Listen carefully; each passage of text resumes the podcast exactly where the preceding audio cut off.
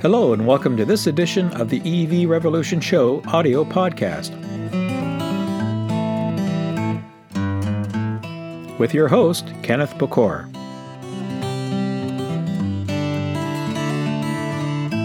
This is episode 18, recorded on January 7th, 2021. This episode of the EV Revolution Show is sponsored by File Sanctuary. Need a great web host for your business? Need to get email at yourdomain.com? They provide professional, feature rich web and email hosting for any project you have in mind.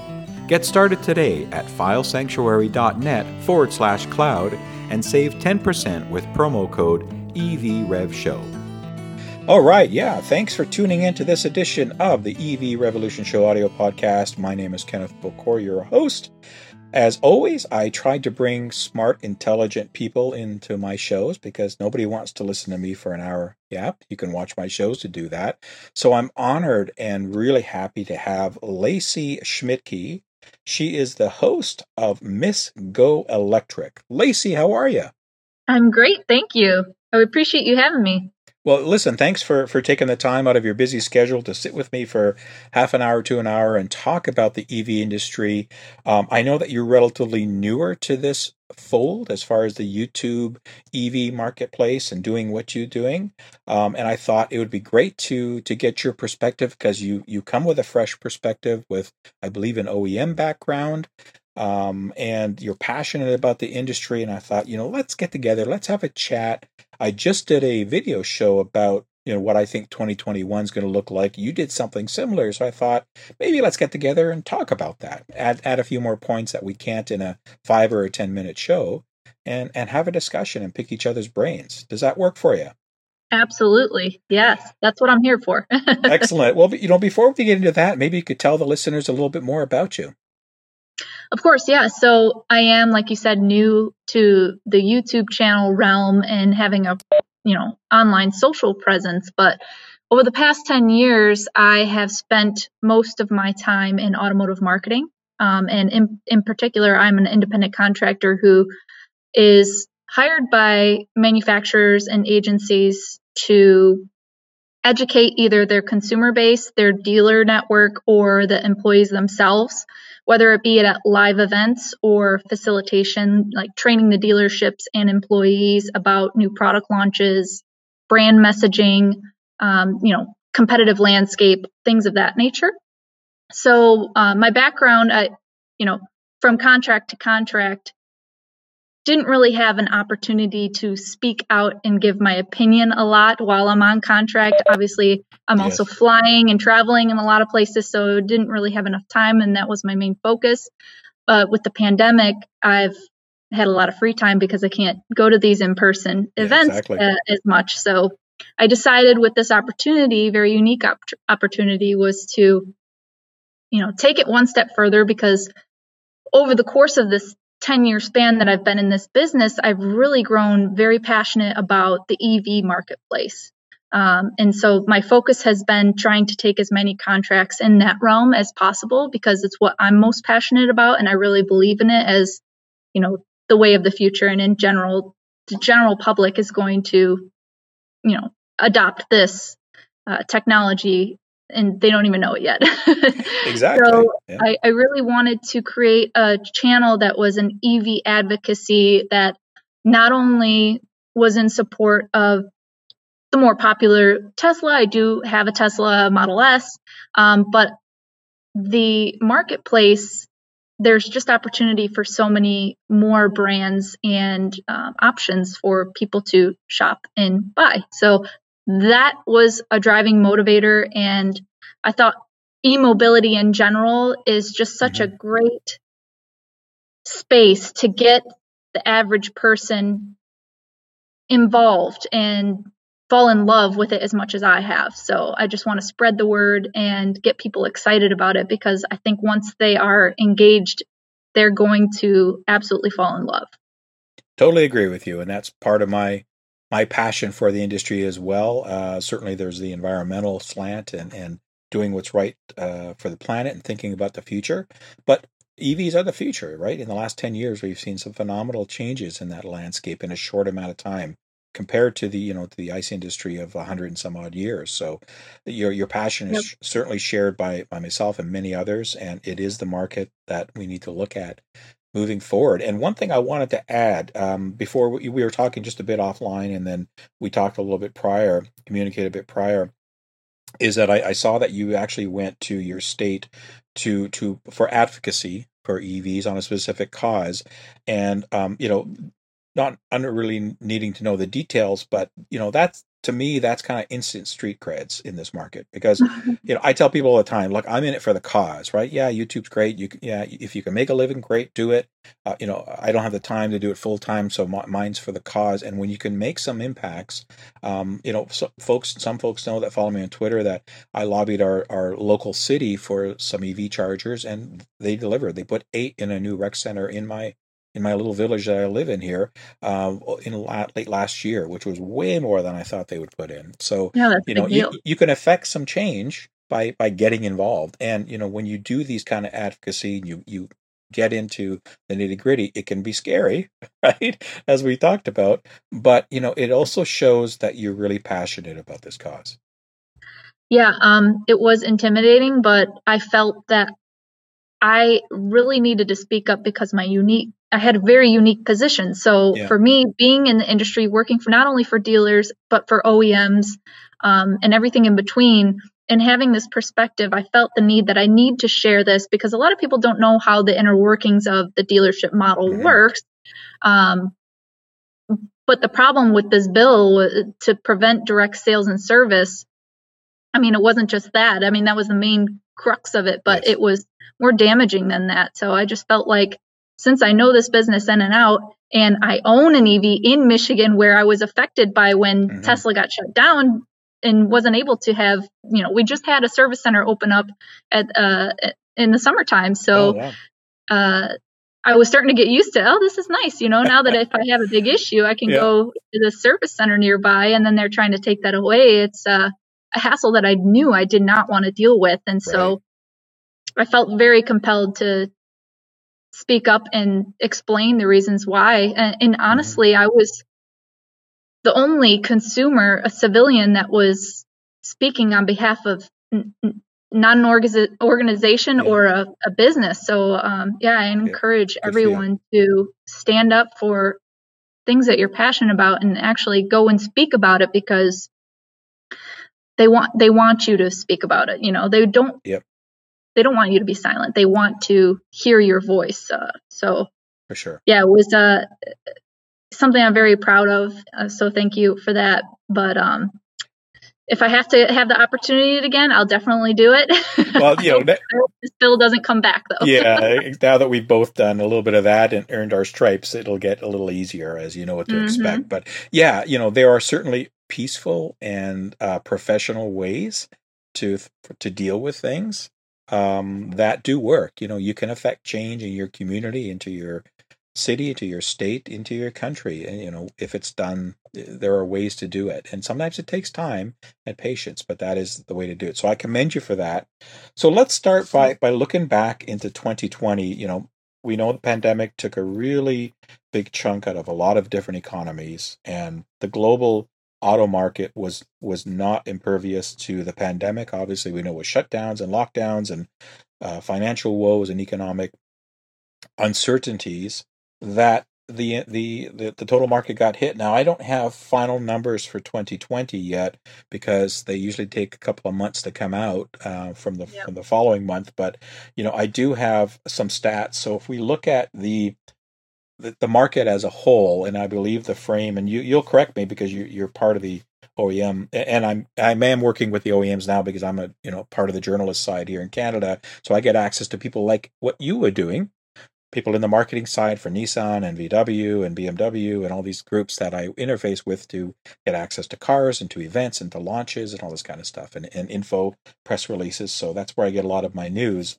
Um, but that whole market, called the uh, light duty vehicle market, if I've got it correctly, uh, globally uh, in 2019 was at about 65.5 million, is the numbers that I could find globally, which was down from, you know, there, there was a downward trend for the last few years from as high as, you know, 80 some odd million. So slowly declining. But of course, the EV market slowly growing, but very small. You know, two percent, two and a half percent, this kind of stuff. But but you know, in 2019 they finished pretty good. The EV market plug-in side was about 2.2 million. Um, and this year, I don't have the final numbers, but you know, based on what I saw from November at 2.5 and change, if we do another month the same as November, and I have a feeling December might be slightly more, we should finish at around the two two nine to three million, maybe slightly more yep. than three million units globally, which which would put that the EV marketplace, the plug-in marketplace, and again, folks, when I say plug-in, I say any vehicle that actually has a plug. I don't count non chargeable hybrids into this mix. So uh, hybrids that don't have a plug, but anything that does have a plug um, in that you know two and a half, two point nine to three million, which would be up about twenty five to thirty percent, maybe even more than thirty percent when the final numbers shake out um, uh, year over year in its own marketplace, and of course the market. The, the amount of market space that it captures versus the entire market is even higher because the light duty vehicle market is has declined even more, and and I don't have the numbers, but the end of November there we're only at about 49 million units from what I could find globally. So even if we finish 55 to 60, that'll be down from the 65 million, down about 10 to 15 percent. So you see this seesaw effect where the EV market takes a big leap in the amount of overall market share in in, in relative to the global system uh, entirely, it, it has very strong growth, and uh, unfortunately, um, you know, ICE vehicles decline. What's your thought on why that occurred?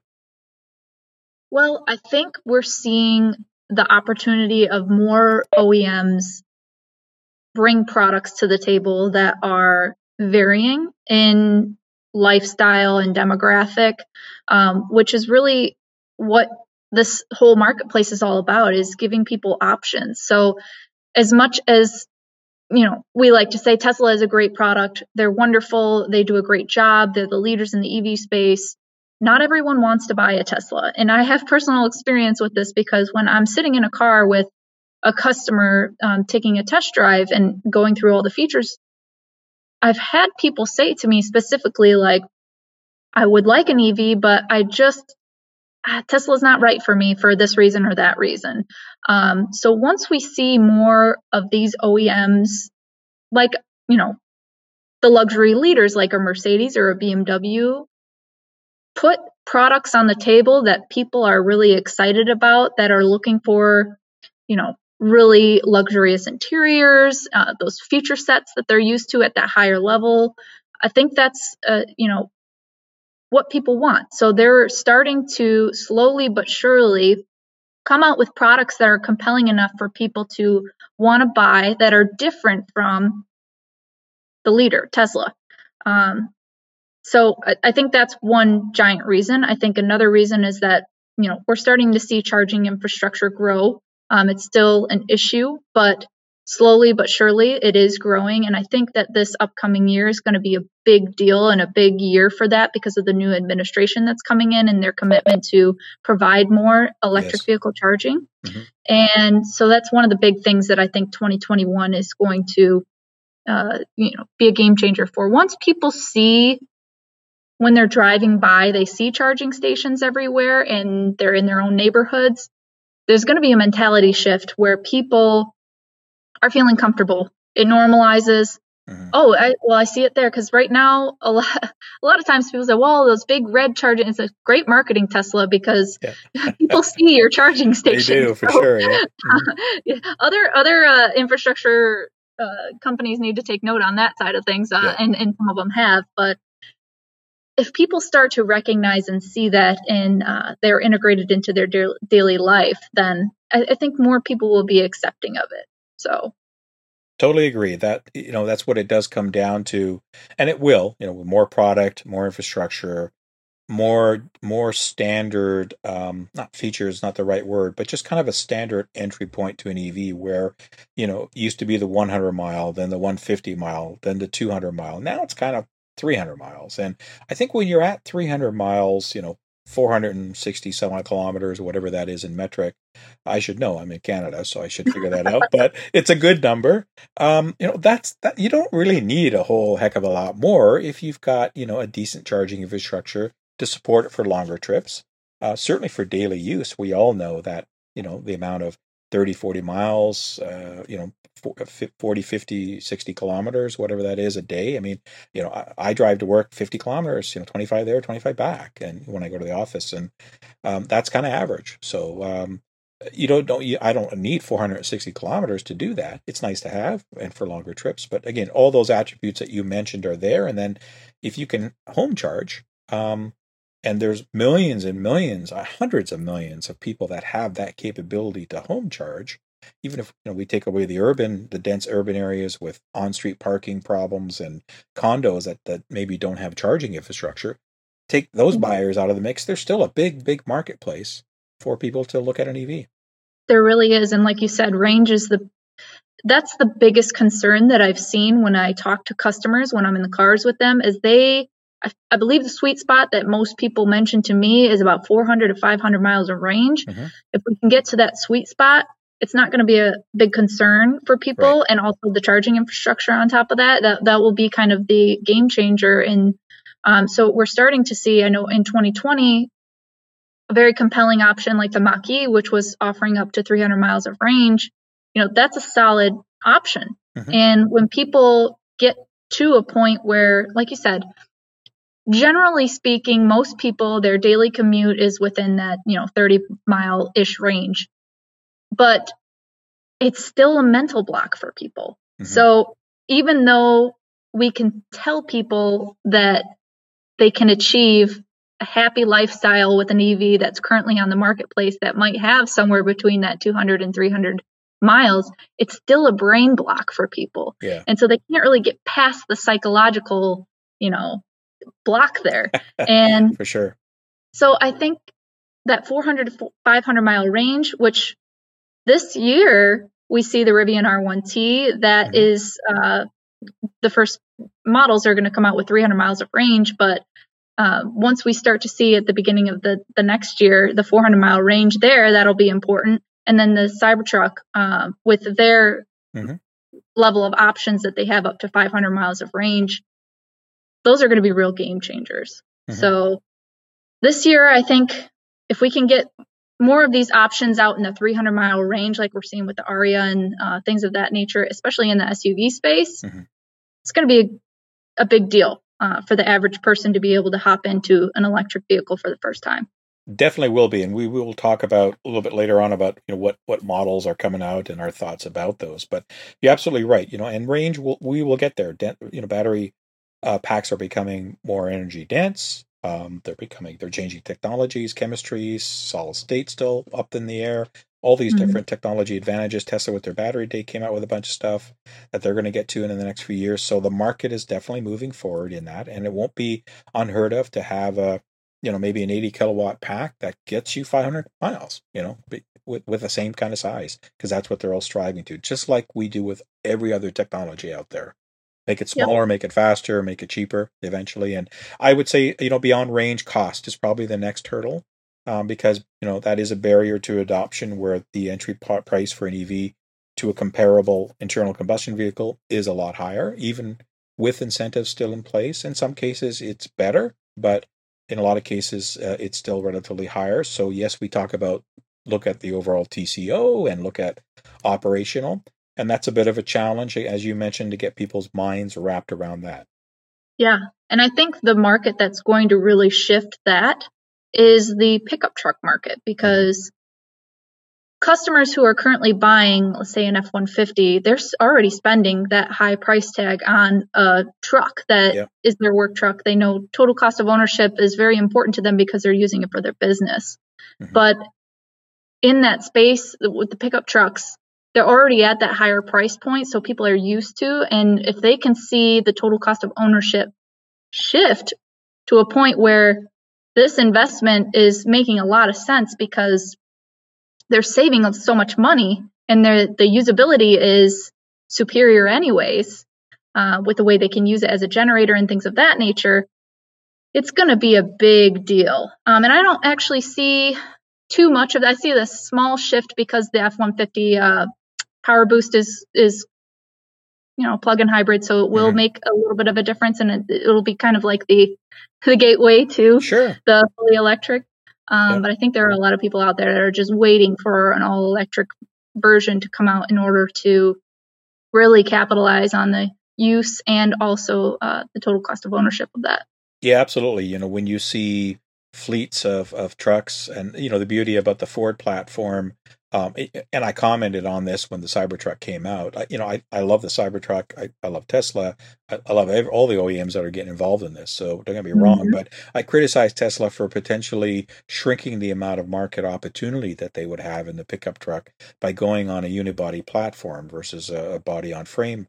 Uh, what what is it? The body on frame? Is it body on frame? Is that correct? Mm-hmm.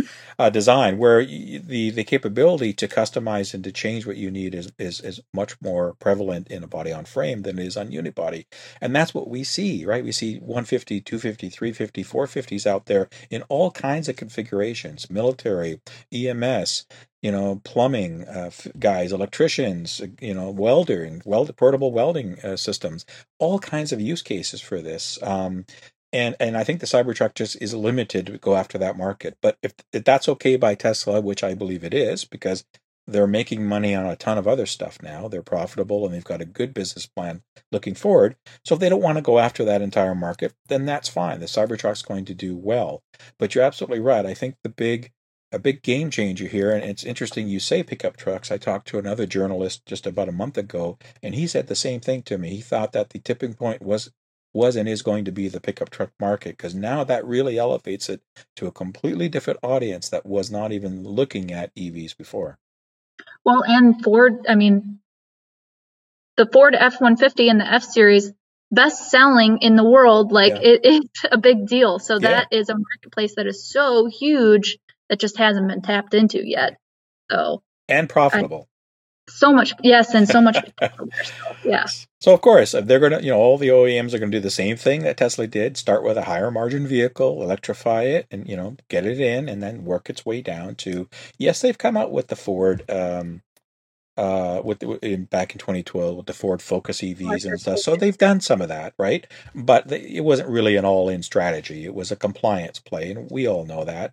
And a lot of them still do that today with with with very small plug-in hybrid battery systems where you're getting 10 or 20 miles on a plug-in well that's not really enough to even get you through the day but if for compliance reason it works. So i agree i think you know this year if we can see some of these pickup trucks actually come out on the street and start making a dent into it that's really going to uh, lift up the industry into the eyeballs. Now on that note then lacey um, you know if this year we'll finish around let's say 3 million units from a plug-in um, I, I on my last show said I think we might get to you know maybe 3.8 or something like that for 2021, um, just based on what what early look see on what I think you know some of the OEMs will come out with, what some production numbers will be like. Um, what's your take? Can you take an early put your um, your well, wizard yeah, hat I, on and look I at the crystal ball? There, yeah, I do think that there's going to be extreme growth. Um, especially in the SUV segment. Um, so in my 2020 rewind, I talked about this a little bit, but the options that we have coming forward in uh, 2021 that are going to be delivered this year are some really amazing options. And with, you know, about that 300 mile range, mm-hmm. that's doable for a lot of people, um, especially like you said, if they have at home charging. So uh, Chevy Bolt EUV, the uh, VW ID4 will finally get here, the mm-hmm. Nissan Ariya. These are in a segment that aren't in the luxury or premium segment, which yep. is going to make a big difference. And SUVs are, you know, it's such a big market in the United States. Compact utility has grown incredibly over the past, you know, five, ten years. Yes. Um, and it is, you know, the reason why some of these manufacturers have decided to leave sedans behind completely because, you know, the OEMs can make a higher profit margin and they're fulfilling what the customers actually want.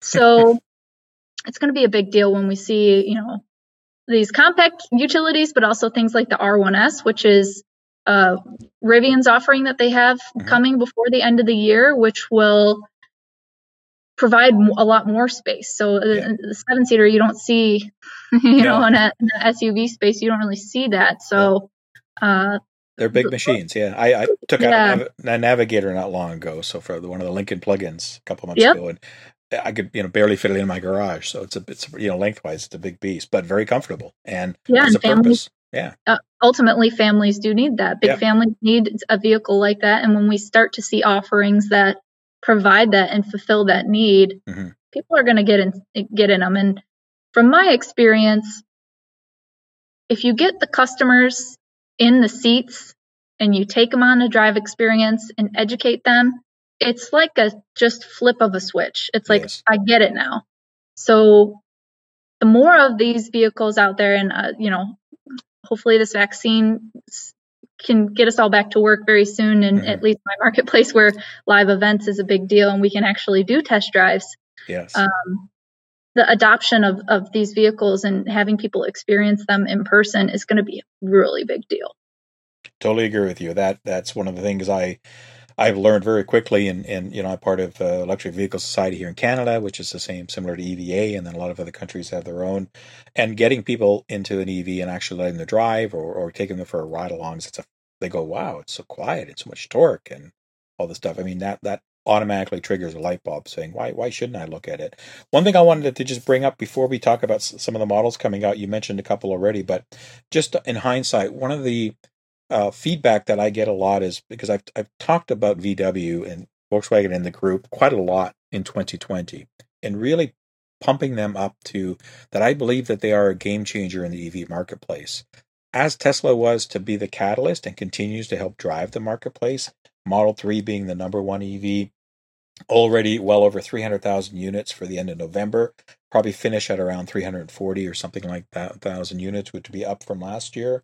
Um, but you know, you look at VW. Um, you know, last year they I don't even think they were on the top 20 list. Uh, the e-Golf, uh, sorry, they were number six, and then you know this year, um, so far globally, um, they are number two. So you know they went from 80,000, sorry, 84,5,000 units last year to over 166,000 uh, these are plugins and they still have a month to go. So, I mean, if anybody can ramp up fast, it's these guys, right? And as you know, they're a huge yep. OEM, right? With 12 brands, 600, uh, I'm trying to remember, is it 300,000 workforce or 600,000 workforce, 100 and some odd plants globally? I mean, big stuff, right?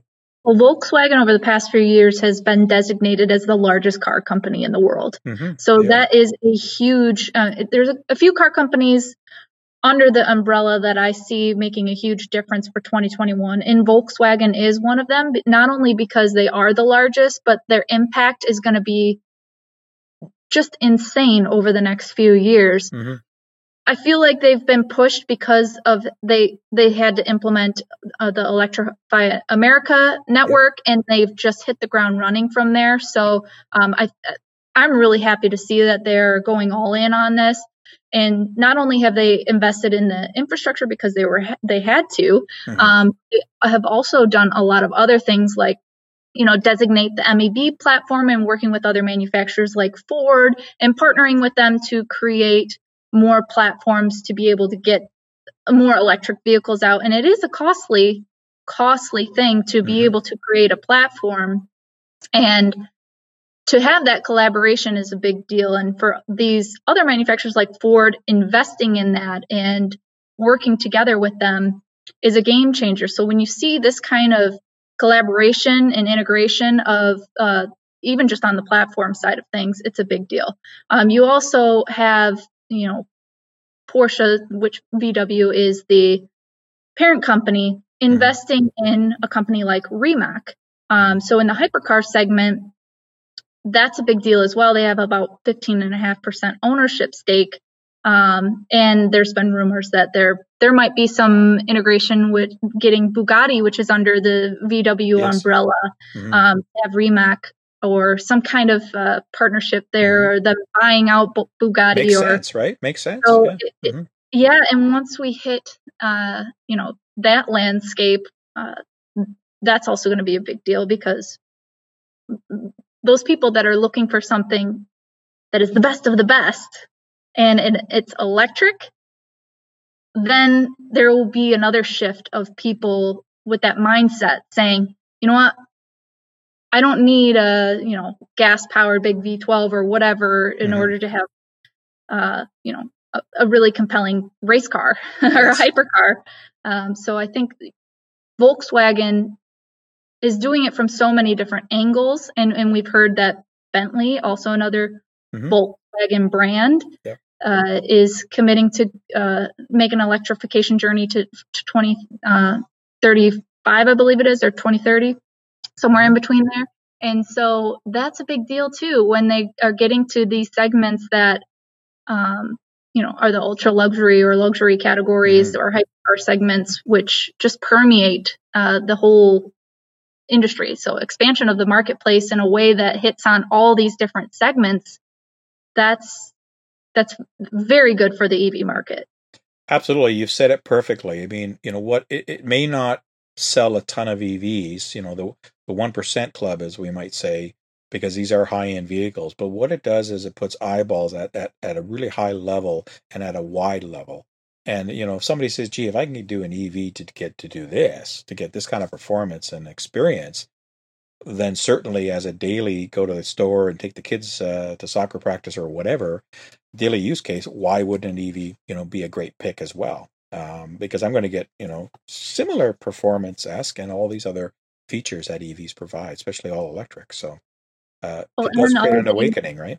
Yeah, and all the lifestyle adjustments. You know, I, I, know you know, being an EV owner, one of my favorite things is not having to go to a gas station ever yeah. again. yeah. and the fact that I don't have, like, yes, when I'm on a road trip, I have to stop for 15 minutes to charge up. Um, but usually that's about the time that I need to eat or use the mm-hmm. restroom anyway. So yeah. it's actually a, a welcomed stop. But you know, for those people who have the capability to charge at home, it's just a game changer to not have to reroute and stop for gas or oil changes. It's just a beautiful thing, and I can remote start start my car uh, in a garage, uh, and not have to worry about exhaust. It's just mm-hmm. so many little benefits of the lifestyle that you pick up once you actually get in it. So, yeah, that's uh, another another thing that people don't really realize is the reality of the, the lifestyle that exists when you buy an EV. Absolutely correct. It is a bit different in a nicer way, in a in a great way. I mean, again, I've I've had an EV now for a couple of years, and uh, with my Model Three being the most recent, and I just I just get in and drive. I don't worry about you know is mm-hmm. it going to start it's you know it's minus 10 out you're in michigan so we get similar weather yep. um, and yeah all this kind of stuff even though i have a garage but i'm at work all day it's outside so you know i got to get out there uh, some of the models coming out for 2021 then. Uh, i've got a bit of a list and feel free to add in if i miss somebody at the end but some of the things that, that we'll look forward to i know audi with the e-tron gt is supposed to hit showrooms and their q4 e-tron SU, which is a, an suv as well is supposed to start coming out. Um, i know it'll be different regional on where these things hit but have you worked with audi before? And i mean i know certainly the e-tron is, is a great vehicle the e-tron is great. Um, and, you know, Audi's done a great job of, you know, keeping the ball rolling on having products come out with this Q4 e-tron. I think that is the first iteration of the MEB platform for them. I believe so, yes. So it's a little bit smaller. It's not as big as the, the, the initial e-tron, yes. Yeah. Um, mm-hmm. But yeah, Audi's doing a great job. I I love their products. Um, it's it's one of those. Yes, the price tag might be still a little bit high, mm-hmm. But again, once we get more of these options into the marketplace and we get battery pricing down and things of that nature, and you know, it'll be a lot more competitive. But I do think that they provide, you know, a very compelling option. Exactly. And what I'm talking about here, folks, is is I'm talking about new stuff coming out. So everything that's out today is still pretty well out today. You know, with the exception of the e-Golf, which is pretty well toast now because VW's moved completely into the ID platform and stopped producing e-Golfs. I know we couldn't get we can you can find one in Canada, it's it's something that's on a dealer lot or a trade in. Otherwise, you won't you won't find any. It's probably fairly similar in the U.S. But um, yep. next on the new list is BMW's i4, which is their luxury sedan. So um, uh, they anticipate that that should hit a production and should hit uh, you know consumers' driveways this year.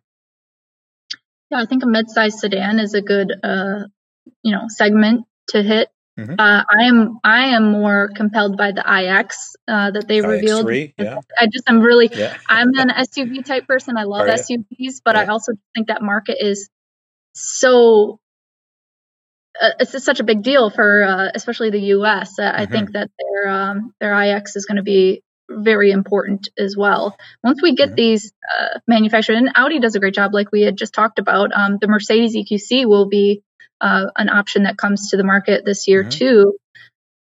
The the luxury contenders that are offering enough range and uh, the luxury that those customers expect. It's just a big deal, a very big yeah. deal for the market people forget that there's a lot of brand loyalty when you talk about Audi, BMW, Mercedes, yep you know there's there's a lot of people that will no matter what you can tell me something else is the best but i'm going to buy another bmw or i'm going to buy another audi product because that's all they've been buying for years right you've seen it i'm sure in working with these guys to be honest with you i've done a lot of work with bmw yeah. and it's one of my favorite brands to work for because it's like you're preaching to the choir and you're yeah. explaining all the features and you're telling people educating them on the product and they are just like i love bmw it's like Yes. yeah. It's one of those where you had me at hello, right? You know, exactly. here's my checkbook. Let's sign. So, no, for yeah. sure. So, so again, I'm glad that they're catering to their audience. They know they know their audience. They have extremely great um, consumer metrics and intelligence and metadata about their owners that they they know what they want to do. Yes, to us, maybe on the outside, it, it seems slow. Why didn't you guys start building these five years ago? But there's a method to the madness. Well, and it makes sense because you know in in my field, a lot of people, you know, there's a lot of flack for OEMs not taking advantage of, you know, jump starting the whole EV movement, mm-hmm. but yes, there's, I mean, they're loyal fan base. As you're talking about, they're loyal customers. They are giving them what they want right now. And, you know, my job is to show them the light of, you know, look at this other option. You may be, you know, bad mouthing it before you mm-hmm. even get in it. But then, like I said, the light switch is turned on. And once they experience, they're like, oh, I get it now. Yes. So it's kind of like a chicken or the egg type thing with these manufacturers. They're giving their customers what they want, but the customers don't know that they could want EVs. That's and right. once they experience them, it is just a drastic change. Mm-hmm. So that shift is really important because a lot of the I think the general public just doesn't know what they're missing out on.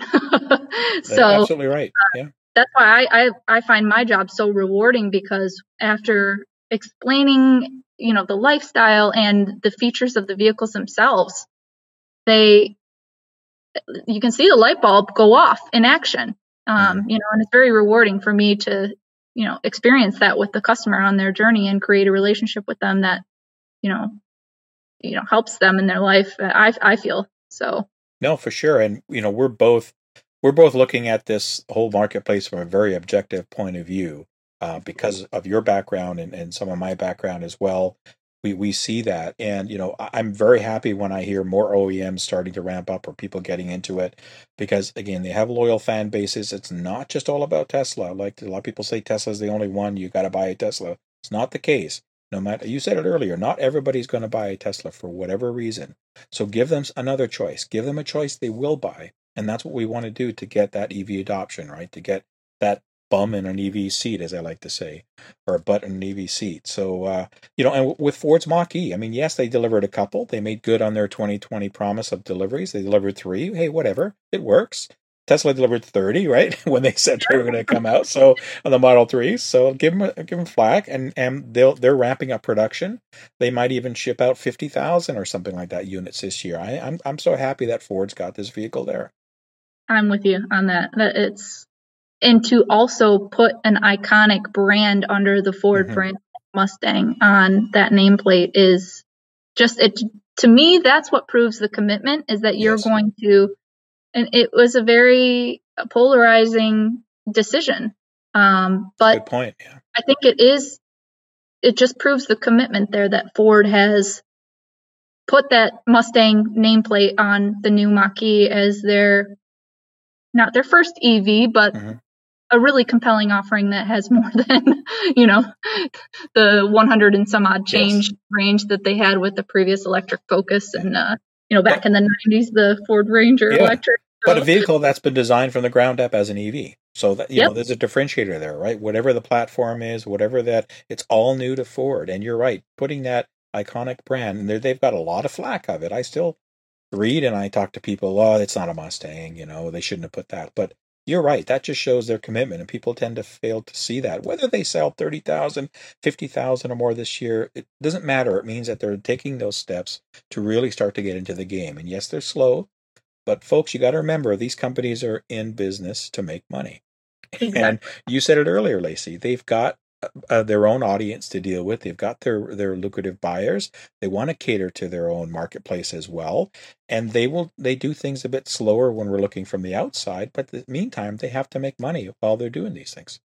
Well, and yeah, and just as it currently stands, the EV market is so tiny in comparison to what they are offering. Mm-hmm. So yep. it's going to take some time naturally and all the investment that they have in the infrastructure and fa- factories and things of these nature that support what they currently sell it's a big deal. It's a, a lot of investment. So mm. i think naturally we'll probably see some consolidation um, yes. over the years.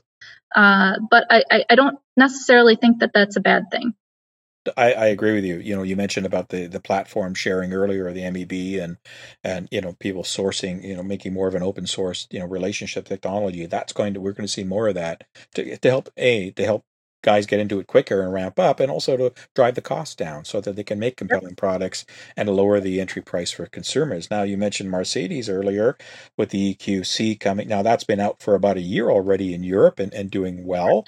Uh, I saw one in lat, you know, in the 20 uh, in this early uh, year's Toronto Car Show, I sat and talked to them and did a video, and I was hoping it would come out, and it's still not. But it's coming for USA and Canada next uh, next this year, which is good. Um, and also, what they're they're launching a couple others. So the EQA, which is their crossover compact SUV offering, and the mm-hmm. EQS, their luxury sedan offering. So they're starting to really bring out compelling products for their consumers. Yeah, and I think the EQS is going to be great because it is a full size sedan, so it'll compete in that Model S space, but it is that plush and quality luxury interior that a lot of those buyers that you know just it doesn't hit with Tesla's is like a computer on wheels and they aren't necessarily at this moment currently what they have out with that's not usually what that that buyer is used to if they're buying a 7 series or an S class. Right. Um so it is a shift, but um, to have the EQS and also the EQS is said to have over 400 miles of range, which mm-hmm will be amazing for that demographic. So, yeah, I think Mercedes, unfortunately, like you said, with the EQC being delayed for the US, I still think even with its slightly slower range, it'll be great to have more of these luxury vehicles come in the space with of the quality that that demographic is used to. Exactly. And, and the EQA being a, a, more compact version at a lower price point in that same realm. Um, yeah very good. Yeah, I mean, we can't expect Mercedes to sell a 30, you know a twenty five thousand dollar car. They don't do that. That's not their their shtick, right? But for them mm-hmm. to bring something into that audience, which is compelling, they know again they, they know their metrics of their buyers, what they want. I think is great. So I'm very happy to see Nissan step up with the Ariya. Um, I think you know they're overdue. Uh, again, I had a Leaf before. I love the Leaf. The, the Leaf Plus is a great car too, but it's a little bit antiquated. A little bit, but the Leaf Plus is adequate. Um, but they need they need to broaden their their strokes, and I I don't think the e power is is really truly the way to do it. But they're putting a lot of emphasis on that. More Asia Pac, I think, in some of the other world markets. But um, I'm really happy with the Ariya again, the SUV. No surprise, that's where the money is, and uh, I haven't seen one. I mean, I you know I, I saw the the virtual release, and I get all the press stuff from Nissan Canada, but I'm excited about that. What do you think about the Ariya? I would love to see that in person because I think this is one of the more out of the the whole entirety of that uh, space. I, am really excited about the Ariya. Mm-hmm. I think it looks great. I think it looks practical, um, very modern. Um, so I think this is going to and has all the feature sets that you would expect out of this class. Mm-hmm. So I am very excited about the Ariya. I think one of my top picks for the upcoming year, especially in that that class of SUVs coming out. So yeah, I'm very, very excited. I can't wait to see it in person and give it a drive because I think that it's going to be a game changer for Nissan. I agree. You know, they, they're bringing all the modern technologies, the active cooling and thermal and all the stuff that they haven't necessarily had in the past. They're, everything's coming to this uh, EV and, and moving forward on the platform. So I agree. Hopefully they'll price it in the right market. I'm a little concerned about where they're going to come in on the pricing scheme. We'll see. Um, and hopefully they'll be able to bring it into the North American manufacturing side sooner than later because I believe everything is coming from Japan to start, if I'm not mistaken. Yeah, that's that's my understanding as well. Yeah, and then, then open it up to maybe Smyrna or wherever wherever mm-hmm. they might want to throw it there. And then lastly, on the big OEMs, VW, of course, you mentioned the ID4 earlier, and I've been in constant contact with with VW up here. Got a great relationship, and they they're just to the moon on the ID4. I can't wait to get my hands on one to look at it. And the early reviews of some of the guys that are getting, you know, prototypes, especially in the US and and, and, and other regions, are very positive. Take away maybe some slight, you know, software buggy issues to start, but that it's it's still a pre-production. So uh, I, I agree. I think it's a right vehicle for the right segment. I'm with you on that. And like we said, VW is such a big, big company to, and, and also they are going to be producing this in uh, eventually in Chattanooga. So Chattanooga, yeah. Uh, mm-hmm. uh, really cool that it's going to be a U.S. produced uh, vehicle. Mm-hmm. I think the one challenge that we'll see with a lot of these legacy brands is that getting the dealers educated and trying to mm-hmm. find a way to be able to get them to shift to selling these cars and you know education is the big thing. A lot of people say, well, dealers they they don't like to sell EVs because they don't make the money on maintenance. But I think the bigger problem is that the education is a lot of people they come in and they know what they want off the bat. Mm-hmm. Um, but if you're just going into a dealership and shopping for a car, naturally dealers are going to shift you towards the thing that they already know about, and this being a new technology and a lot of the dealers just don't even understand charging or right. you know terminology you know, how many kilowatts is it? How many kilowatt hours is the battery? And Just, in a lot of cases, they say what's on the lot or what they can get real fast because they're all yep. moving inventory, right? Moving inventory and also what kind of commission are they going to yes. get off that uh-huh. vehicle. So, um, I know I personally did a small project with VW on uh, it was a instructional video that was designed to prepare the Volkswagen ID4 dealers for this shift. So oh, they're nice. going to good for you. They're planning on doing different models yes. on trying to encourage the dealers to sell these vehicles and mm-hmm. educate them and shift them in that direction. And they've got a lot of work to do in order to kind of change that mindset in the dealer side of things too absolutely correct because you know it is it is a different realm i mean maybe more of a, of a sales associate or an agent role and you know maybe less as, as a commission you know because they're heavily motivated to sell on their you know on what what their kpis are right? So i mean that's that's how they they operate and if you can shift the metrics to say you know what? You're going to make a decent income by just acting more as a an advisory role and and and selling EVs that way, then you know why wouldn't I get more excited about it if I was doing that, right? Yep, that's it. So it's good to hear that uh, you've actually had some inside track on that, and that's what needs to happen: get the dealers on board. And then the last group is is the up and comings, the startups. These guys, you know, we mentioned Rivian already with the R1T and the R1S. I too am excited. You know, talk to their CTO um, uh, in at Fully Charged in Austin last year, and, and had a chance to you know not sit in but get really close. They had it roped off, but to, the, to see the product and the quality that's there, um, you know, I, I and they're doing all the right stuff. They've got the, the right funding. You know, they got some more stuff. The Amazon arrangements, all these things that they've already started to crank out. Um, they're one of the ones that I'm betting are going to be very successful. I'm with you on that. This is the most exciting product for me. Um, we have a pre-order on an R1T, nice, and um, it just speaks to me so much because I, in my off time, spend a lot of time outdoors, hiking, yeah. doing a lot of activities of that nature that would fit perfectly in this lifestyle. That mm-hmm. being said, it is a lifestyle brand, and um, I think it's going to fill a really great segment that unfortunately a company like Land Land Rover hasn't really uh, jumped in too hard yet. Correct. Uh, I get it, but it's just a great opportunity to to tap into this lifestyle um, mm-hmm. that we haven't really seen. So yeah, and again, they may only come out with fifty thousand. I don't I don't expect them to do huge numbers this year. I mean, the good thing is they're they're being built in your backyard, right? Yeah, yeah. Well, so their uh, their headquarters is actually not too far from me in Plymouth, um, right.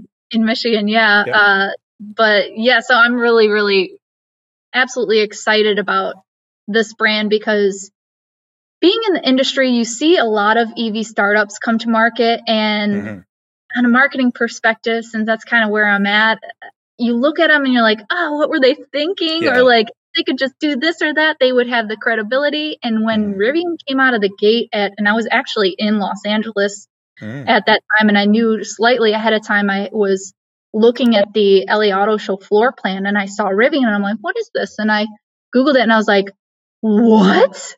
this is amazing. I am so psyched for this this brand. And then when they revealed at the show mm-hmm. and I went to their stand, I was flabbergasted because you just don't see that in my industry when a, a new brand comes out and has incredibly impressive stand like they did before mm-hmm. and they didn't come out with their you know their prototypes weren't projected to have, you know, 150 to 200 mile range. No, they, you know, their big packs are going to deliver at least 400 miles, they're saying. So, um, and, you know, talking to the engineers and all their staff, were, they knew so much. I was just so impressed. Mm-hmm. Um, so I'm with you on this. I believe that Rivian is going to do very well. They have all the right backers. Um, their investment is strong. They're making great business collaborations with, you know, different like Cox Automotive and Ford, and mm-hmm. they're doing everything right. So I really hope that them launching these three production lines with the R1T, the R1S, and the Prime vans, mm-hmm. That's a lot to, that's a big undertaking. So there's going to be some hiccups, but mm-hmm. I think ultimately they know what they're doing. They're getting the right people behind them. And I believe they're going to be very successful. Totally agree. Uh, so keep an eye on Rivian. I've got my neighbors got one of each on order as well, so I keep bugging him. You got any emails yet? No, they've been quiet, but they will come. They will come out. It might take them a little bit of bumps, but you know they were in stealth mode for a reason, right? To get all their ducks in line and to do it right, as you said. Um, and mm-hmm. I think you know another company that's that's going to do well in this marketplace is Lucid with their Air series. You know, again, they've been taking the right steps. Um, you know, I love to see this uh, range and efficiency battle going on between them and Tesla. That's just great because it just it creates more awareness. But I think it's going to be a very solid, compelling product. I completely agree. I actually was fortunate enough to be in Los Angeles on a program recently where I was able to go into their Beverly Hills studio that mm-hmm. just opened. And I was just elated with their layout, everything that they had in there. Their staff was extremely personable, very friendly, very knowledgeable. Um, they have all the right ingredients for success, in my opinion, as mm-hmm. well. Um, the one unique thing that I, I, I really like about Lucid is that they have a strong um, backing uh, by providing the batteries for Formula E. Mm-hmm. Um, and in the EV segment, I think that's really important, especially if you're going for high performance. So you learn a lot. It's just like F1, you know, you you learn a lot from those the the pressure and the challenges that you experience with overheating and just pushing these cars to the limit. And I mm-hmm. think Lucid has a good solid foundation from supplying this technology already and having it being proven in this space. So yes, it's a different form factor, um, but I think they're going to do a really great job, and I'm really excited. They they had mentioned while I was at that flagship studio in Beverly Hills that you know Q1, you know, probably closer towards the end in springtime is when we're going to start to be able to do some test drives and things like that. So, at, sitting inside it, I was just, I was was like, yes, this is what we need for this segment. The materials are beautiful. I had a little bit of a mid-century modern vibe. They yeah. have a lot of screens, the one in front of you. There's mm-hmm. you know several on the center stack. So mm-hmm. I, I think they're positioned to do really great things. So um and, and also their their Project Gravity that they had teased on the end of that. Yes. Um, to get into the bigger SUV space. I'm all about that. yeah, they realize that that's a big segment they got to go after. I think they'll do well. I don't know what kind, of again, what kind of production numbers, but and how far of a reach they'll have. I mean, will they be able to deliver in Europe and in Canada and, and outside of, of some of the regions? It's going to take them some time, but I think they'll get there. Financially, they're strong enough, and the the product is uh, it looks really compelling. So I'm looking forward to seeing some up here. I'm with you mm-hmm. at some mm-hmm. point in time. And the other couple that I had on my on my uh, list for 2021 from the non major OEMs was Lords, Lordstown Motors uh, with their endurance pickup truck, uh, which seems to be a reality. They they are doing things more than just renderings. They've got a, a, a alpha pro- prototype at least, uh, and they claim that they'll come out with that. They've got some the finance set up. And uh, and then Byton with their M Byte. Now the, the I had that on my show but since then, um, they've uh, obviously there was issues financially. They were cutting costs. They were putting holding, you know, kind of closing down for six months or just putting things on hold to keep their costs down. Uh, but it seems like they're working out a relationship now. Uh, there's an announcement came out just recently with Foxconn in China that they're going to partner with them, which I think is going to breathe a lot of life into Byton and just maybe delay their things till next year. Yeah, um, so touching on first Lordstown, that is going to be a big fleet market. Um, mm-hmm. So I think that is going to be very exciting to see all these pickup truck pickup trucks in different segments where they're marketing to different demographics. Um, I think that the camping world partnership mm-hmm. with service is a big deal, and I think mm-hmm. that's a great move for them. Um, so we need to see more, you know, collaboration like that. I think for those um, people in the U.S. that don't know Camping World, just Google it. It's a big deal for U.S. buyers. And again, these are U.S. companies that are going to initially start in their own market in their own backyards to build up their their profits, get their business going, work out all the kinks, and then expand after that. So it's important, as you're saying, Lacey, for them to make these kind of deals and arrangements and set these things up.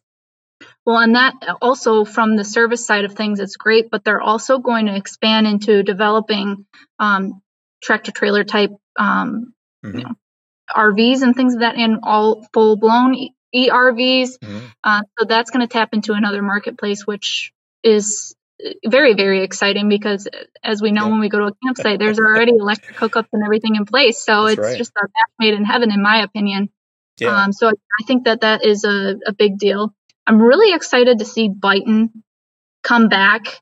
Um, you know, they seemed when I first saw, I was at Pebble Beach when they first launched their stand there, mm-hmm. and I was able to sit inside of it.